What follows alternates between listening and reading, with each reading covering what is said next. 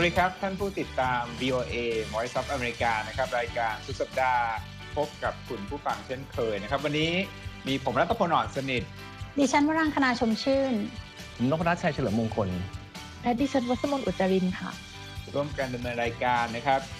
วันเสาร์ที่ 15 กรกฎาคม 2563 ตามเวลาประเทศไทย จะคุยกันหลายเรื่องนะครับ ทั้งเรื่องโควิดที่ผลกระทบนั้นส่งถึงภาค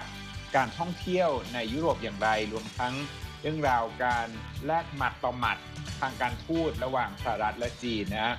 ส่วนในเรื่องของบันเทิงนะเรามีว่าเอ่อ Taylor Swift เปิดตัวเพลงใหม่หลังจากที่ปล่อยให้แฟนๆรอมานาน แล้วก็งาน Comic Con นะครับสำหรับคน in trend ชีวิตสุดป๊อปนะครับ ปีนี้แตกต่างเป็นอย่างไรรอติดตามฟังวันนี้นะครับ เรื่องแรกที่จะมาพูดถึงก็คือเรื่องความ ขัดแย้งความตึงเครียดทางการทูตรอบใหม่ระหว่างสหรัฐและจีน ซึ่งถือว่าขึ้นสู่ระดับที่ไม่เคยเห็นมานาน เพราะว่าวันศุกร์นะฮะจีนได้ประกาศสั่งปิดสถานกงศุลของสหรัฐที่เมืองเฉิงตูของประเทศจีน เพื่อเป็นการตอบโต้อเมริกานะฮะที่ก่อนหน้านี้นั้นได้สั่งปิดสถานกงศุลของจีนที่นครฮิวสตันรัฐเท็กซัสนะครับ โดยทางการจีนก็ให้เหตุผลคล้ายๆกับอเมริกาในการปิดเหมือนกันเรื่องของอความมั่นคง แล้วก็เรื่องของผลประโยชน์แห่งชาติที่ได้รับผลกระทบ หรือว่ามีการบอกว่าอเมริกันพยายามที่จะแทรกแซงการเมืองภายในของจีนนะครับก็ให้เวลาเท่ากันอีก 3 วัน บอกว่าต้องปิดให้เสร็จเจ็ดสิบสองชั่วโมงนี้ก็เป็นเงื่อนเวลาที่ทางสหรัฐบอกให้จีน ปิดสถานกงสุลที่ฮิวสตันให้สำเร็จเหมือนกัน ถือว่าเป็น การยกระดับมาที่จุดที่ไม่เคยเห็นมาหลายปีนะฮะประเด็นนี้ก็คงต้องจับตาดูอย่างใกล้ชิดต่อไปอะอีกเรื่องหนึ่งก็ยังพาดพิงจีนเป็นเรื่องของความมั่นคงเช่นกัน แต่ว่ามีมากกว่าจีนเพราะมีประเทศอื่นด้วยนะครับหน่วยงาน NCSC ของสหรัฐซึ่งก็คือหน่วยงานด้านข่าวกรองแล้วก็ความมั่นคงแห่งชาติของสหรัฐได้แถลงการนะครับบอกว่าข้อมูล บอกว่ามีข้อมูลว่ารัสเซียจีน อิหร่าน แล้วก็อีกหลายประเทศเนี่ยพยายามที่จะแทรกแซงการเลือกตั้งของสหรัฐในปีนี้ ด้วยรูปแบบต่างๆ ทั้งการแทรกแซงระบบอินเทอร์เน็ต แล้วก็การปล่อยข้อมูลข่าวสารที่เป็นเท็จเพื่อหวังผลทางการเมืองนะครับโดยบอกด้วยนะครับว่ามุ่งเป้าไปที่สองประเทศที่มุ่งเป้าไปที่การเลือกตั้งสหรัฐ ก็คือจีนและรัสเซียนะพยายามที่จะแทรกแซงส่วนอิหร่านเนี่ยก็คือเอ่อเล่นประเด็นเรื่องข้อมูลข่าวสารปลอมนะฮะอืมการเลือกตั้งอเมริกานี่ก็งวดขึ้นทุกทีนะครับ เพราะว่าจะเกิดขึ้นในวันที่ 3 พฤศจิกายน ก็ถ้านับไปก็เหลือวันนี้ปลายเดือนกรกฎาก็เหลือสิงหากันยาตุลาสามเดือนเท่านั้น แล้วก็ต้นพฤศจิกาก็เลือกตั้งแล้วนะครับ โดยหน่วยงาน NCSC บอกด้วยนะครับว่าในกรณีนี้เนี่ยจีนต้องการที่จะมีอิทธิพลต่อกระบวนการด้านนโยบาย ซึ่งอาจจะมีผลต่อการเลือกตั้งประธานาธิบดีสหรัฐ ตัวผออของหน่วยงานนี้นะครับบอกนะครับว่าชาวอเมริกันเนี่ยต้องรู้เท่าทันให้ดี เพราะว่าไม่เช่นนั้นเนี่ยอาจจะกลายเป็นผู้ที่เอาข่าวปลอมไปเผยแพร่อีกทีหนึ่งนะฮะการเลือกตั้งเมื่อ 4 ปีที่แล้วก็ได้เห็นมีบทเรียนมาก่อน ที่มีการใช้บอททางทวิตเตอร์เผยแพร่ข้อมูลข่าวสารเพื่อหวังผลทางการเมืองนะฮะยังอยู่ที่อเมริกาอีกข่าวหนึ่งอันนี้เข้าถึงเรื่องโควิด กันบ้าง คงจะพูดไม่พูดไม่ได้ เพราะว่าตัวเลขผู้ติดเชื้อในอเมริกาที่ทะลุ 4 ล้านรายเนี่ยก็ทำให้อเมริกายังครองแชมป์อยู่นะฮะและในแพทย์แอนโทนีฟาวชีซึ่งเป็นเสาหลักด้านการให้ข้อมูลข่าวสาร ด้านสาธารณสุขของอเมริกาได้ บอกนะบอกว่าให้ระวังถึงเรื่องการเปิดเศรษฐกิจแบบเต็มรูปแบบ เพราะว่าตัวเลขของรายรัฐยังเป็นที่น่ากังวล เช่นฟลอริดาเท็กซัสแล้วก็แคลิฟอร์เนียนะครับคุณหมอฟาวชีบอกด้วยว่าการที่ตนเองนั้นออกมาพูดถึงให้คนเนี่ยระวังหรือว่าให้เตือนถึงเรื่องการเปิดเมืองต่างๆเนี่ยเขาและครอบครัวนั้นถูกขู่ด้วยนะครับเอาชีวิตเลยทีเดียว ก็เป็นเรื่องราวของคุณหมอฟาวชีที่ตอนนี้ทั้งให้ข้อมูลแล้วก็เจอกระแสกดดันหลายด้าน อีกเรื่องหนึ่งที่น่าสนใจอยู่ที่รัฐมิชิแกนนะครับคอนแวนต์แห่งหนึ่งในเมืองที่ชื่อว่าเมืองลิโบเนียอยู่ไม่ไกลจากเอ่อเมืองดีทรอยต์ของมิชิแกนปรากฏว่ามีมีเอ่อสถาศาสนสถานแห่งหนึ่งมีแม่ชี 13 คนเสียชีวิตเอ่อต่างมีอายุ มากนะครับคือ69ถึง99ปี เสียชีวิตในเวลาไล่เรียกกันคือประมาณเดือนเมษาถึงพฤษภา แล้วก็คนที่13ล่าสุดเนี่ยเสียชีวิตในเดือนมิถุนายน เกือบพูดถึงจำนวนแม่ชีเนี่ยเกือบเป็นหนึ่งในสี่ของจำนวนแม่ชีทั้งหมดในคอนแวนต์แห่งนั้นนะครับครับนั่นก็เป็นเรื่องราวเกี่ยวกับโควิด ในอเมริกานะครับ จะข้ามมหาสมุทรไปที่อังกฤษบ้างคุณนพรัตน์ครับ มีเรื่องก็ราวโควิดยังไงบ้างตอนนี้ มันเป็นเรื่องต่อยอดมาจากการที่ทางเราเรารายงานไปแล้วว่าอังกฤษเนี่ยมีการค้นพบเอ่อพัฒนาวัคซีนมาถึงระดับที่ผ่านการเอ่อทดลองกับมนุษย์เอ่อคนในกลุ่มเล็กๆ ไปแล้วก็มันจะขึ้นเป็นกลุ่มถัดไปนะฮะซึ่งทางอังกฤษเนี่ยก็เริ่มตื่นตัวในการป้องกันควบคุมการระบาด ซึ่งสิ่งที่เกิดขึ้นล่าสุดก่อนหน้านี้ก็คือการที่รัฐบาลอังกฤษประกาศให้การใส่หน้ากากในที่เอ่อปิด retail business เอ่อร้านค้าปลีกเนี่ยเป็นเรื่องที่ต้องทำถ้าไม่ทำตำรวจมีสิทธิ์ปรับถึงเกือบ 4,000 บาทนะครับ แต่ว่าบังเอิญว่าวันนี้เนี่ยนายกรัฐมนตรีบริสจอนสันไปเยี่ยมชมการดูแลการสร้างภูมิคุ้มกันในศูนย์แพทย์หนึ่งที่ลอนดอน แล้วก็คุยกับพยาบาล นักข่าวไปได้ยินเข้าระหว่าคุยอยู่นายกจอห์นสันก็บอกว่า พวกที่ต่อต้านการฉีดวัคซีนเนี่ยเป็นพวกพวกคนบ้า ภาษาอังกฤษมันจะฟังอาจจะแรงกว่าพวกนัท คือไร้สติหรือแล้วแล้วแต่มิติในการว่านะครัฮะบเพราะว่าก่อนหน้านี้เนี่ยพวกกลุ่มต่อต้านวัคซีนออกมาจัดการประท้วงเพื่อรณรงค์ไม่ให้มีการฉีดวัคซีนกัน ซึ่งเราคงได้ยินว่าในประเทศหลายประเทศมีกลุ่มคนอย่างนี้อยู่ เพราะเขาเชื่อกันว่าวัคซีนเนี่ยมันเป็นผลลัพธ์ของการ สมรู้ร่วมคิดเป็นทฤษฎีสมคบคิดของบริษัทยาที่ต้องการไอเดอร์ขายยา หรือมีการใส่อะไรลงไปในนั้น เพื่อให้คนป่วยกว่าเดิม คือความกลัวอย่างไม่มีเหตุผลแม้ว่าวิทยาศาสตร์จะพยายามพิสูจน์หลายครั้งแล้วว่าวัคซีนที่ผลิตออกมาเนี่ยมันมีเอ่อผลดีต่อร่างกายจริง ก็ยังออกมารณรงค์อยู่จนกระทั่งนายกเอ่อบริจอนสันไม่พอใจเลยต้องออกมา คือถึงจะไม่พูดกับนักข่าวตรงๆ แต่นักข่าวได้ยินมันก็เป็นอืมการพูดที่ค่อนข้างรุนแรงระดับเอ่อผู้นำประเทศที่เรียกคนเหล่านี้ว่าพวกคนบ้า ก็ถือว่าเป็นสีสันประจำวันนี้ ซึ่งก็คงจะไม่เอ่อทำให้เกิดการเสียกระบวนในการพัฒนาวัคซีนเพราะยังรอกันต่อไปทั่วโลกนะครับ ว่าจะออกมาเมื่อไหร่ครับครับเอ่อเป็นที่เป็นมากกว่าสีสันก็คือการเคลื่อนไหวของอืมของคนที่ช่วงโควิด -19 เนี่ยทำให้ผู้ที่ไม่พอใจด้านการเมืองเนี่ยเอ่อต้องมีประสบกับการสะดุดในการออกมาชุมนุม คุณรัศมนไปดูสถานการณ์ ประเทศต่างๆมาเนี่ยเป็นยังไงบ้างพอเริ่มเห็นการชุมนุมที่กลายเป็นภาพที่แทรกเข้ามาในบรรยากาศโควิดมากขึ้นไหมครับ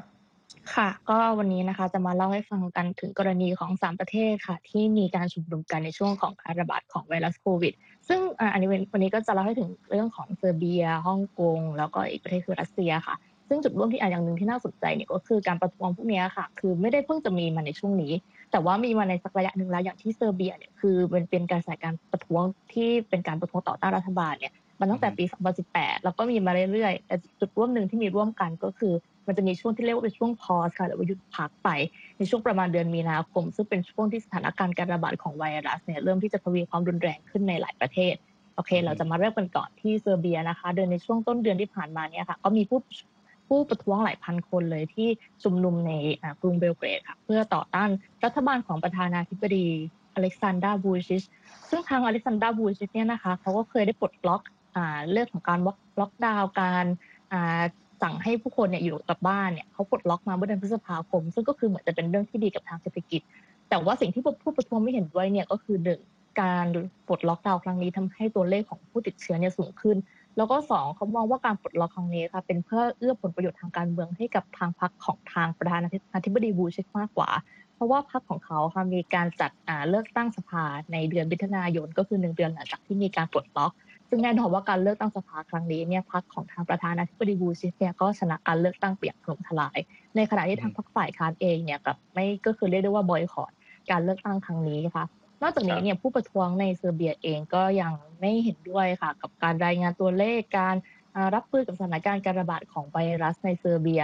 โดยที่ทางรัฐบาลเซอร์เบียเนี่ยบอกว่ามีผู้เสียชีวิตไปประมาณ 244 ราย แต่ว่าทางนักสำนักข่าวในเซอร์เบียเนี่ยเขาก็อ้างว่าเขาไปได้จำนวนตัวเลขมาจากฐานข้อมูลของทางรัฐบาล แล้วบอกว่าจำนวนตัวเลขผู้เสียชีวิตที่แท้จริงเนี่ยมี 600 กว่าคนซึ่งสูงกว่าสูงกว่าที่ทางการเซอร์เบียเนี่ย บอกถึงประมาณ 2 เท่ากว่าๆการประท้วงค่ะก็คือเป็นไปอย่างรุนแรงมีการใช้แก๊สน้ำตาสลายการชุมนุมจนกระทั่งทางประธานธิบดีเนี่ยก็คือต้องยอมผ่อนปลนมาตรการ คือตอนนี้เนี่ยก็คือมีการประกาศอ่าล็อกดาวน์ในครั้งที่สองแล้ว ทางรัฐบาลเนี่ยก็คือยอมที่จะไม่ประกาศใช้เวลาเคอร์ฟิวแต่ก็ยังมีประกาศมาตรการอื่นๆอย่างเช่นลดชั่วโมงการเปิดการใช้ไนท์คลับห้ามชุมนุมเกินสิบคนก็ยังใช้ต่อไป แล้วก็มีการกำหนดบทลงโทษสำหรับผู้ที่ไม่ใส่หน้ากากเช่นกัน แล้วก็ข้ามฝั่งมาถึงทางฮ่องกงนะคะ ก็คืออย่างที่ทราบกันว่าฮ่องกงเนี่ยก็คือเริ่มมีการประท้วงมาตั้งแต่เมื่อเดือนมีนาคมปีที่แล้ว จากเรื่องของกฎหมาย extradition bill จนแล้วก็จนต่อเนื่องมาจนถึงอ่าจนถึงในขณะนี้เรียกได้ว่าที่ฮ่องกงเนี่ยทุกเดือนไม่มีการเป็นการประท้วงเลยแม้แต่ช่วงเดือนมีนาคมของปีนี้ ที่ประเทศอื่นเนี่ยอาจจะเรียกว่ามีการพอแต่ว่าที่ฮ่องกงก็คือยังมีการประท้วงต่อไป แต่ว่าเป็นการประท้วงในอ่าหรือว่าเป็นสกิลที่เล็กลง แต่อย่างไรก็ตามค่ะในต้นเดือนที่ผ่านมาเนี่ยทางฮ่องกงก็คือมีการมีเรียกได้ว่าเป็นกระแสการประท้วงอีกครั้งหนึ่งจากเรื่องประเด็นเรื่องของกฎหมายความมั่นคงแห่งชาติ ซึ่งกฎหมายตัวนี้เนี่ยผ่านโดยรัฐบาลกลางของจีนแผ่นดินใหญ่ แต่ว่ามีผลบังคับใช้ถึงในฮ่องกงด้วย ซึ่งกฎหมายดังกล่าวเนี่ยนะคะในตัวบทกฎหมายเนี่ยเขาเขียนว่าการแบ่งแยก การคู่รู้อำนาจรัฐ การก่อการร้าย แล้วก็การสมรู้ร่วมคิดการต่างกับต่างชาติเนี่ยเป็นโทษทางอาญา ผู้ที่ถูกดำเนินคดีจะต้องถูกนำไปดำเนินคดีตัวถูก นำตัวไปดำเนินคดีที่จีนแผ่นดินใหญ่แล้วก็อาจจะได้โทษสูงสุดถึงกำจำคุกตลอดชีวิต ซึ่งกฎหมายตัวนี้เนี่ยค่ะ ก็คือทำให้นอกจากประชาชนคนทั่วไปเนี่ยพวกนักเคลื่อนไหวเองเขาก็มีความกลัวในเรื่องความปลอดภัยของตัวเองมากขึ้น นักเคลื่อนไหว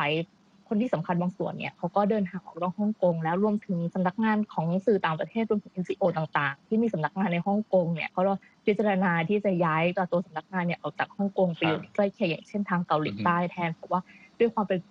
กังวลเกี่ยวกับเรื่องของกฎหมายตัวนี้ค่ะ ซึ่งในช่วงวันที่ 1 กรกฎาคมที่ผ่านมา ซึ่งนอกจากจะเป็นวันที่มีการบังคับใช้กฎหมายตัวนี้แล้วเนี่ย ก็ยังจะเป็นวันครบรอบของการส่งมอบเกาะฮ่องกงคืนให้แก่จีนจากอังกฤษด้วย ก็มีการประท้วงกัน แล้วก็มีผู้ถูกชุมนุมผู้ชุมนุมเนี่ยค่ะถูกจับกุมอย่างน้อย 370 คน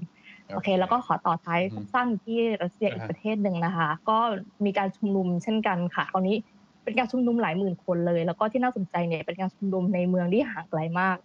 เป็นย่านที่เรียกว่าดินแดนฮาบารอฟซึ่งเป็นดินแดนที่อยู่ห่างไกลจากทางกรุงมอสโกเนี่ยถึง 4,000 ไมล์ เป็นดินแดนที่อยู่ติดกับชายแดนจีน ซึ่งเป็นการประท้วงต่อการใช้อำนาจของทางประธานาธิบดีวลาดิเมียร์ปูตินค่ะ เมื่อช่วงต้นเดือนที่ผ่านมาจะได้ยินกันมาว่า มีข่าวเรื่องการทำประชามติที่เพื่อรับรองการแก้ไขรัฐธรรมนูญ ซึ่งการแก้ไขรัฐธรรมนูญเนี่ยก็คือจะเอื้อให้ปูตินมีอำนาจต่อไปได้ถึง 16 ปีซึ่งทางผู้ชุมนุมที่อยู่ในดินแดนที่ห่างไกลพวกนี้เขาก็มีความรู้สึกว่า ทางรัฐบาลกลางของรัสเซียเนี่ยเหมือนกับว่าอยากจะให้ทางอ่าทางดินแดนต่างๆ เนี่ย ให้ความจงรักภักดีกับเขามากขึ้น แต่เขารู้สึกว่าทางรัฐบาลกลางไม่ได้ให้อะไรกับเขามากเท่าที่เขาคาดหวังก็เลยเป็นประเด็นในการชุมนุมขึ้น แล้วก็รวมถึงผู้ว่าของดินแดนฮาบารอฟค่ะที่ถูกจับกลุ่มตัวไป ซึ่งผู้ว่าคนนี้เนี่ยก็คือเป็นคนที่คนในดินแดนฮาบารอฟเนี่ยเลือกตั้งขึ้นมาเอง แล้วเขาก็มองว่าผู้ว่าคนนี้ถูกจับกลุ่มไปเพราะว่าเป็นเรื่องของประเด็นทางการเมืองมากกว่าโอเคครับขอบคุณมากครับ ก็ยังมีให้เห็นนะ เรื่องการชุมนุมประท้วงในในประเทศที่ยังคงมีการระบาดของโควิด พูดถึงรัสเซียก็ไม่ใกล้ไม่ไกลมาที่ยุโรป ตอนนี้ยุโรปมีบางประเทศ ผมนึกถึงสเปนมีความคล้ายกับไทยตรงที่รายได้จำนวนหนึ่งเลยคือประมาณ 12%มาจากรายได้ของภาคการท่องเที่ยวแล้วตัวสเปนเขาค่อยๆเปิดภาคการท่องเที่ยว แต่ว่า มีจุดพิกัดร้อนที่เกิดการระบาดในช่วง 14 วันที่ผ่านมาก็คือที่แคว้นคาทาลุญญาว่าคนมีคนติดเชื้อใหม่ประมาณ 8,000 กว่าคน คิดเป็นเกือบครึ่งหนึ่งของการติดเชื้อใหม่ทั่วทั่วสเปนนะครับ ก็เลยประเทศต่างๆที่อยู่ในภูมิภาคก็มีปฏิกิริยาอย่างเช่นนะครับตัวฝรั่งเศสเองก็ได้ออกคำเตือนคนฝรั่งเศสว่าต้องระวังในการไปเที่ยว สเปน คือถ้าเป็นไปได้ก็หลีกเลี่ยงการไปเที่ยวแคว้นคาทาลุญญาซึ่งมีเมืองท่องเที่ยวสำคัญก็คือบาร์เซโลนานะฮะส่วนนอร์เวย์บอกว่านักท่องเที่ยวที่เดินทางกลับจากสเปนจะต้องถูกควอนตีน 10 วันนะฮะนั่นก็เป็นเรื่องราวที่เกี่ยวข้องกับภาคการท่องเที่ยวของยุโรปตอนนี้โดยเฉพาะสเปน ที่เป็นแหล่งท่องเที่ยวสำคัญหน้าร้อนนะฮะคนเอ่อซีกโลกเอ่อเหนือก็จะไปเที่ยวกันจำนวนมาก อะมาที่เรื่องราวของการชุมนุมการรวมกลุ่มกันอีก สักประเด็นหนึ่งแล้วกันคอมิคอนซึ่งก็เป็นงานของคนที่สนใจเรื่อง pop culture ใช่ไหมปีนี้เป็นปีที่ 51 เป็นยังไงบ้างค่ะคุณว่าคณาจะมีอะไรที่แตกต่างจากปีก่อนๆบ้างครับ ค่ะคือหลังจากที่งาน Comic Con ซึ่งเป็นงานขนาดยักษ์นะคะของคนอืมที่ชอบการ์ตูนแอนิเมชันหรือว่า วัฒนธรรมป๊อปอย่างอื่นเนยนะคะ ได้ฉลองไปเมื่อปีที่แล้ว แล้วปีนี้นะคะกลับต้องเจอสถานการณ์พลิกผันเพราะว่าโควิด -19 ค่ะ ก็เลยทำให้งาน Comic Con ซึ่งปกติเนี่ยจะจัดที่ศูนย์การประชุมในเมืองซานดิเอโกนะคะ รัฐอืมแคลิฟอร์เนีย ต้องย้ายจากศูนย์การประชุมมาจัดเป็นออนไลน์แทน ซึ่งก็สร้างความเปลี่ยนแปลงไม่น้อยให้กับงานที่ถือว่าเป็นระดับเป็นงานในตำนานเนี่ยนะคะ โดยที่ปีนี้นะคะเป็นปีแรกที่มีการจัดออนไลน์ แล้วก็ ปกติแล้วเนี่ยก็จะมีคนเข้าร่วมนะคะถึงประมาณ1 3 0 0 0 0คนจากทั่วโลกนะคะ แล้วก็สีสันอย่างหนึ่งที่คนอาจจะเคยเห็นผ่านหูผ่านตาก็คือมีการที่แฟนหรือว่าคนที่ชื่นชอบการ์ตูนแอนิเมชันก็จะแต่งคอสเพลย์กันมาสร้างสีสันนะคะ เป็นอืมตัวละครตัวนู้นตัวนี้ในแอนิเมชันหรือการ์ตูนที่พวกเขาชื่นชอบนะคะ โดย Comic Con ปีนี้ที่เป็นออนไลน์เนี่ยนะคะ ก็จะเรียกกันว่า Comic Con at Home ซึ่งก็จะเป็น การที่ stream ทุกอย่างหรือว่าถ่ายทอดสดทุกอย่างออนไลน์นะคะทำให้คนสามารถดูได้จากในบ้านหรือในห้องนั่งเล่นตัวเองนั่นเอง แล้วซึ่งกิจกรรมที่มีอะนะคะก็จะเป็นกิจกรรมประเภทที่เป็นงานเสวนา หรือว่าเป็น panel discussion หรือเป็นเวทีต่างๆเนี่ยนะคะถึง 350 เวที ซึ่งก็ผู้ชมก็คือสามารถเข้าไปดูตารางเวลาการออกได้ว่า วันไหนจะมีอะไรออกบ้าง ก็พวกนี้ก็จะเป็นเช่นการสัมภาษณ์นักวาดการ์ตูนชื่อดังนะคะ หรือว่าผู้สร้างแอนิเมชันเป็นต้นหรือว่ามีการเสวนาพูดคุยกันถึงประเด็นต่างๆนะคะ นอกจากนี้ค่ะงาน Comic-Con ที่เป็นที่รู้จักกันเนี่ยก็คือว่ามักจะเป็นงานที่สตูดิโอแอนิเมชันนะคะ เช่น Marvel เนี่ยนะคะ มักจะใช้เป็นงานที่เปิดตัว trailer หรือว่าหนังตัวอย่างของภาพยนตร์ที่พวกเขาตั้งใจจะออกในปีนั้น อย่างเช่นปีนี้นะคะอ่าภาพยนตร์ที่ได้ได้ออกปีนี้ก็คืออาเรื่อง New Mutants ซึ่งเป็นของอา Fox Studio แล้วก็ที่ทำกับ Studio Marvel ก็เป็นเรื่องของวัยรุ่น 5 คนที่มีพลังพิเศษ แล้วก็กลิ่นอายมันก็จะคล้ายๆกับเรื่อง The อ่า The X-Men แหละนะคะ ก็คือประมาณนั้น นอกจาก trailer แล้วก็ยังมีฉากเริ่มต้นอีกด้วย แล้วก็มีหนังเรื่องอื่น แต่ว่าคนที่เคยเข้าร่วมอะนะคะเขาก็บอกว่าถึงแม้ว่ามันจะฟรีแล้วก็อ่า ปราศจากโควิด ทุกคนปลอดภัย แต่คือทุกคนก็ยังบ่นว่ามันก็เทียบกับงานแบบเดิมไม่ได้อืมแล้วก็คนก็คิดถึงบรรยากาศนะคะ ไม่ว่าจะเป็นการต่อแถวยาวๆ การที่ผู้คนต้องไปเบียดเสียดยัดเยียดแย่งของอ่าฮะฟรีกันหรือว่าของที่ระลึกกันข้างในงานนะคะ หรือว่าอ่าฮะบางคนก็บ่นคิดถึงกลิ่นแปลกๆ ที่ออกมาจากชุดคอสเพลย์ของแต่ละคนด้วยเพราะว่าส่วนใหญ่อือฮึมันจะเป็นชุดใหม่ๆ ชุดลาเท็กซ์ทั้งหลายอะนะคะอ๋อนอกจากนี้ค่ะผู้ผู้สื่อข่าว CNN นะคะ ก็ยังอ่าฮะกล่าวไว้ด้วยนะคะ ทิ้งท้ายว่า งานนี้มันก็ทำให้คนเราได้ได้ได้ได้ตระหนักนะคะ ถึงว่าว่ามนุษย์เราเนี่ยค่ะเป็นสัตว์สังคมแล้วก็การที่เราต้องรักษาระยะห่างระหว่างสังคมช่วงโควิด -19 เนี่ยค่ะ มันก็ทำให้เราเนี่ย ยิ่งโหยหาการที่จะมีปฏิสัมพันธ์กับคนอื่นมากขึ้นนะคะ ถึงแม้ว่าการมีปฏิสัมพันธ์พวกนี้จะเป็นเรื่องเล็ก ๆ น้อยๆ เช่นว่าไปต่อคิวซื้อการ์ตูนเรื่องเดียวกัน หรือว่าอืมการไปซื้อของที่ระลึกด้วยกันในงานคอมิคคอนหรือว่าการได้ดูหนังตัวอย่างของภาพยนตร์ที่เขารอคอยมานานทั้งปีด้วยกันในที่เดียวกันเป็นต้นนะคะอืมคือคนโหยหา connection ใช่หรือคนค่ะส่วนหนึ่งก็เลยรู้สึกแบบ อยากจะมีความเป็นอิสระ ภายใต้บรรยากาศแบบนี้ก็ทำได้ไม่เต็มที่นะฮะใช่ค่ะว่า safe safe เลยก็คืออยู่บ้านฟังเพลงคุณรัศมนแล้วก็มีมีศิลปินศิลปินในดวงใจหลายคนนะครับเพิ่งออกเพลงใหม่ Folklore ของ Taylor Swift เป็นยังไงบ้าง ค่ะ ก็ออกเพิ่งออกมาใหม่ๆสดๆเลยนะคะ เมื่อคืนนี้ ซึ่งอ่าอัลบั้มใหม่เนี่ยค่ะ Folklore เนี่ยค่ะ ก็คือออกมาได้ไม่ถึงปีหลังจากที่อัลบั้มที่แล้วของ Taylor Swift นะคะ ออกก็คือชื่ออัลบั้ม Lover ซึ่งทางเทเลอร์เนี่ยเขาก็อธิบายอินสตาแกรมค่ะ ซึ่งเป็นสิ่งที่น่าสนใจเหมือนกันคิดว่าน่าจะเป็นเรื่องของเรื่องเรื่องว่าเป็นสถานการณ์จำเป็นหรือเปล่า ที่ทำให้เกิดอืมแรงบันดาลใจนี้ในการเขียนเพลงของ Taylor Swift ค่ะเพราะเธอบอกว่าเธอทั้งเขียนแล้วก็ทั้งบันทึกอัลบั้มนี้เนี่ยเรียกว่าก็คือใน isolation หรือว่าก็คือแยกกันกับกักตัวเดี่ยวอืมๆเพราะว่าอะก็แน่นอนแหละค่ะเพราะว่าเรื่องของสถานการณ์การระบาดของไวรัสโควิด -19 ด้วย ซึ่งอันนี้เราก็ต้องไปโหลดเพลงมา โหลดอยังถูกกฎหมายนะคะ อันนี้ขอย้ำไว้ก่อนเปิดเพลงแล้วก็มาฟังกันว่าอ่าอือฮึการบันการบันทึกเพลงแล้วก็การการแต่งเพลง ซึ่ง Taylor Swift เนี่ยเขาก็มีชื่อเสียงอยู่แล้วว่า เธอเป็นคนที่อ่าชอบเขียนเพลงเองอัลบั้มที่ได้รับแรงบันดาลใจในช่วงของการกักตัวเนี่ยจะออกมาเป็นยังไง ซึ่งทาง Taylor Swift ค่ะเขาก็เคยอ่าก่อนหน้านี้เนี่ยก่อนหน้านี้เนี่ยเธอก็เคยบอกว่า เธอจะรอที่จะปล่อยอัลบั้มในช่วงเวลาที่เป็นเวลาที่เหมาะสม แต่ว่าพอถึงเวลา จริงๆเนี่ยก็คือยังเป็นเวลาที่เกิดการระบาดของไวรัสทำให้ทุกอย่างมันหยุดชะงักอย่างเนี้ยค่ะ ทางอืมเทเลอร์สวิฟเขาก็ออกมาบอกว่า ตอนนี้ก็คือไม่มีอะไรที่จะมาการันตีได้แล้วว่าเวลาที่เหมาะสมคือเวลาไหน แต่ว่าแน่นอนว่าสำหรับแฟนเพลงของ Taylor Swift ค่ะ ก็แน่ไม่ว่าจะเป็นเวลาไหนที่เธอปล่อยเพลงออกมาเนี่ยก็คือเป็นช่วงเวลาที่เหมาะสมแน่นอน อันนี้ขออนุญาตจะเรียกได้ว่าพาดพิงได้ไหมอย่าเรียกว่าพาดพิงดีกว่าเรียกได้ว่าขอพูดถึงนักร้องอีกท่านหนึ่งนะคะริฮันน่า ตอนนี้นี่ก็ไม่ไม่แน่ใจเหมือนกันว่าจะเป็นนักร้องหรือว่าจะเป็นอย่างที่แฟนคลับอย่างที่เนวี่เนี่ยแฟนคลับอ่าของริฮันน่าเองเนี่ยก็เรียกได้ว่าเรียกว่าแซวแบบขำๆเรียกได้ว่าเป็นอดีตนักร้องหรือเปล่า เพราะว่าริฮันน่าเนี่ยค่ะตอนหลังเนี่ยเขาก็ได้มีธุรกิจหลายอย่างอย่างเช่นธุรกิจการอืมทำอ่าชุดชั้นในการผลิตอ่าเครื่องสำอางที่เป็นลายที่เรียกว่าเฟนตี้ซึ่งมาจากชื่อกลางของริฮันน่าเนี่ยเอง ซึ่งประสบความสำเร็จเป็นอย่างมาก ทำให้ตอนนี้เนี่ยแฟนคลับเนวี่เนี่ยก็คือรอมานานแล้วว่าเมื่อไหร่เธอจะออกเพลง ในช่วงการระบาดของไวรัสเนี่ยนะคะ ก็มีศิลปินหลากหลายเลยอย่างเช่น Lady Gaga อ่าแล้วก็ Ariana Grande แล้วก็ไปจนถึง Blackpink แล้วก็มาจนถึง Taylor Swift เนี่ยค่ะที่เขาก็ออกเพลงมาให้แฟนคลับเนี่ยได้หายกันในช่วงของที่เราจะต้องอยู่บ้านในช่วงของการระบาดของไวรัส แล้วก็น่าสนใจว่าเมื่อไหร่เนี่ยทางริฮันน่าจะปล่อยเพลงออกมา แต่ว่าแน่นอนนะคะที่ไม่ใช่เรื่องของเพลง ในเดือนนี้ค่ะริฮันน่าก็ปล่อย skincare line ใหม่ออกมาแล้วนะคะ ชื่อ Fenty Skinค่ะก็เรียกได้ว่าเป็นแนวทางทำมาหากินนะ ของคนดัง ไม่จำเป็นต้องมาร้องเพลงหรือว่าออกมิวสิกวิดีโอนะอ่าต้อนต้อนรับกับช่วงปิดท้ายวันนี้ละกันคุณนพรัตน์เดี๋ยวต้องอันมิวก่อน เรื่องของอหน้าร้อนนะการใช้ชีวิตหน้าร้อนยังไงให้มีสุขภาพดี ฝากทิ้งครับท้ายวันนี้กันหน่อยครับ เรื่องโอเคการปฏิบัติตัวหน้าร้อนให้มีสุขภาพดี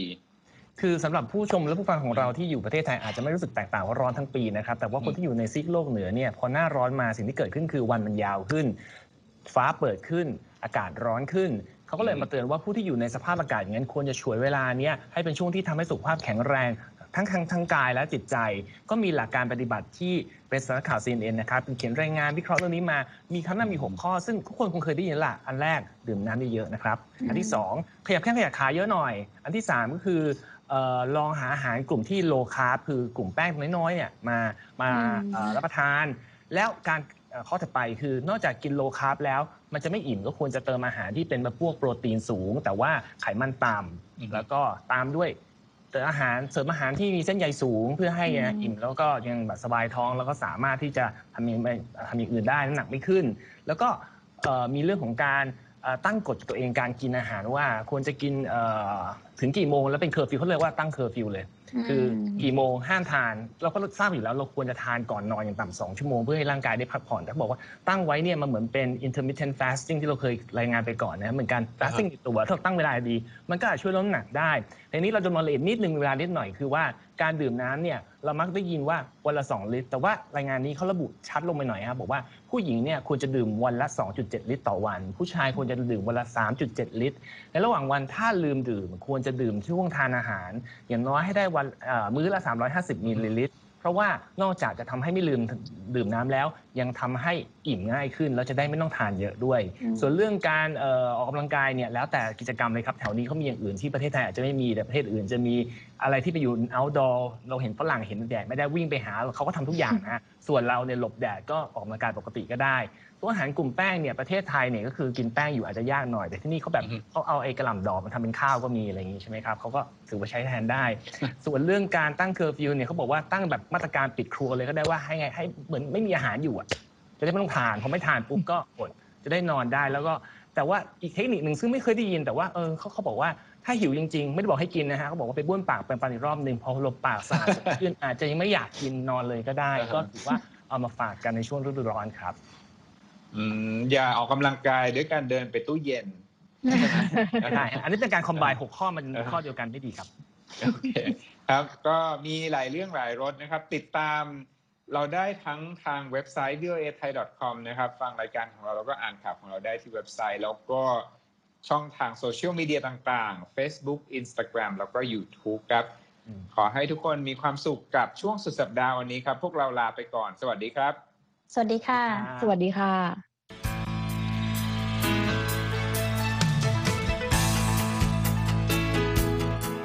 ครับและที่จบไปก็คือรายการจาก Voice of อเมริกาภาคภาษาไทย หากคุณผู้ฟังต้องการฟังรายการในวันนี้อีกครั้ง สามารถเข้าไปได้ที่เว็บไซต์ voa thai com และคลิกที่โปรแกรมของเราครับ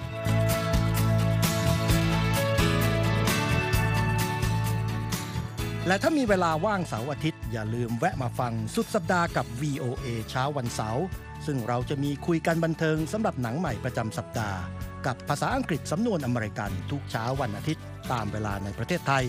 ติดตามฟังย้อนหลังได้จากเว็บไซต์ของเราเช่นกันครับ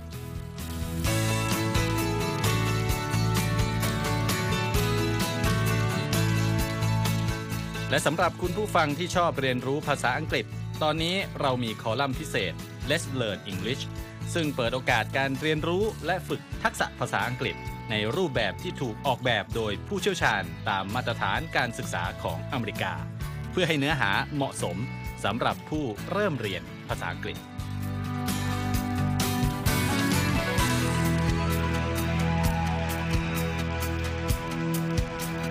ครับเรายังมีวิดีโอที่จัดทำขึ้นเป็นพิเศษ สะท้อนเรื่องราวหลากหลาย ตั้งแต่ชีวิตคนไทยในสหรัฐ ไปจนถึงเหตุการณ์สำคัญต่างๆ ที่เกิดขึ้นในอเมริกา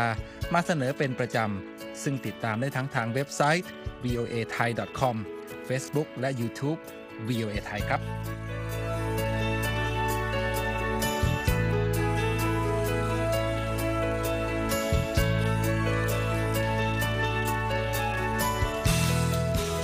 ไม่ใช่แค่นั้นนะคะ เรายังมี Facebook Live ให้ชมการออกอากาศสดจากกรุงวอชิงตัน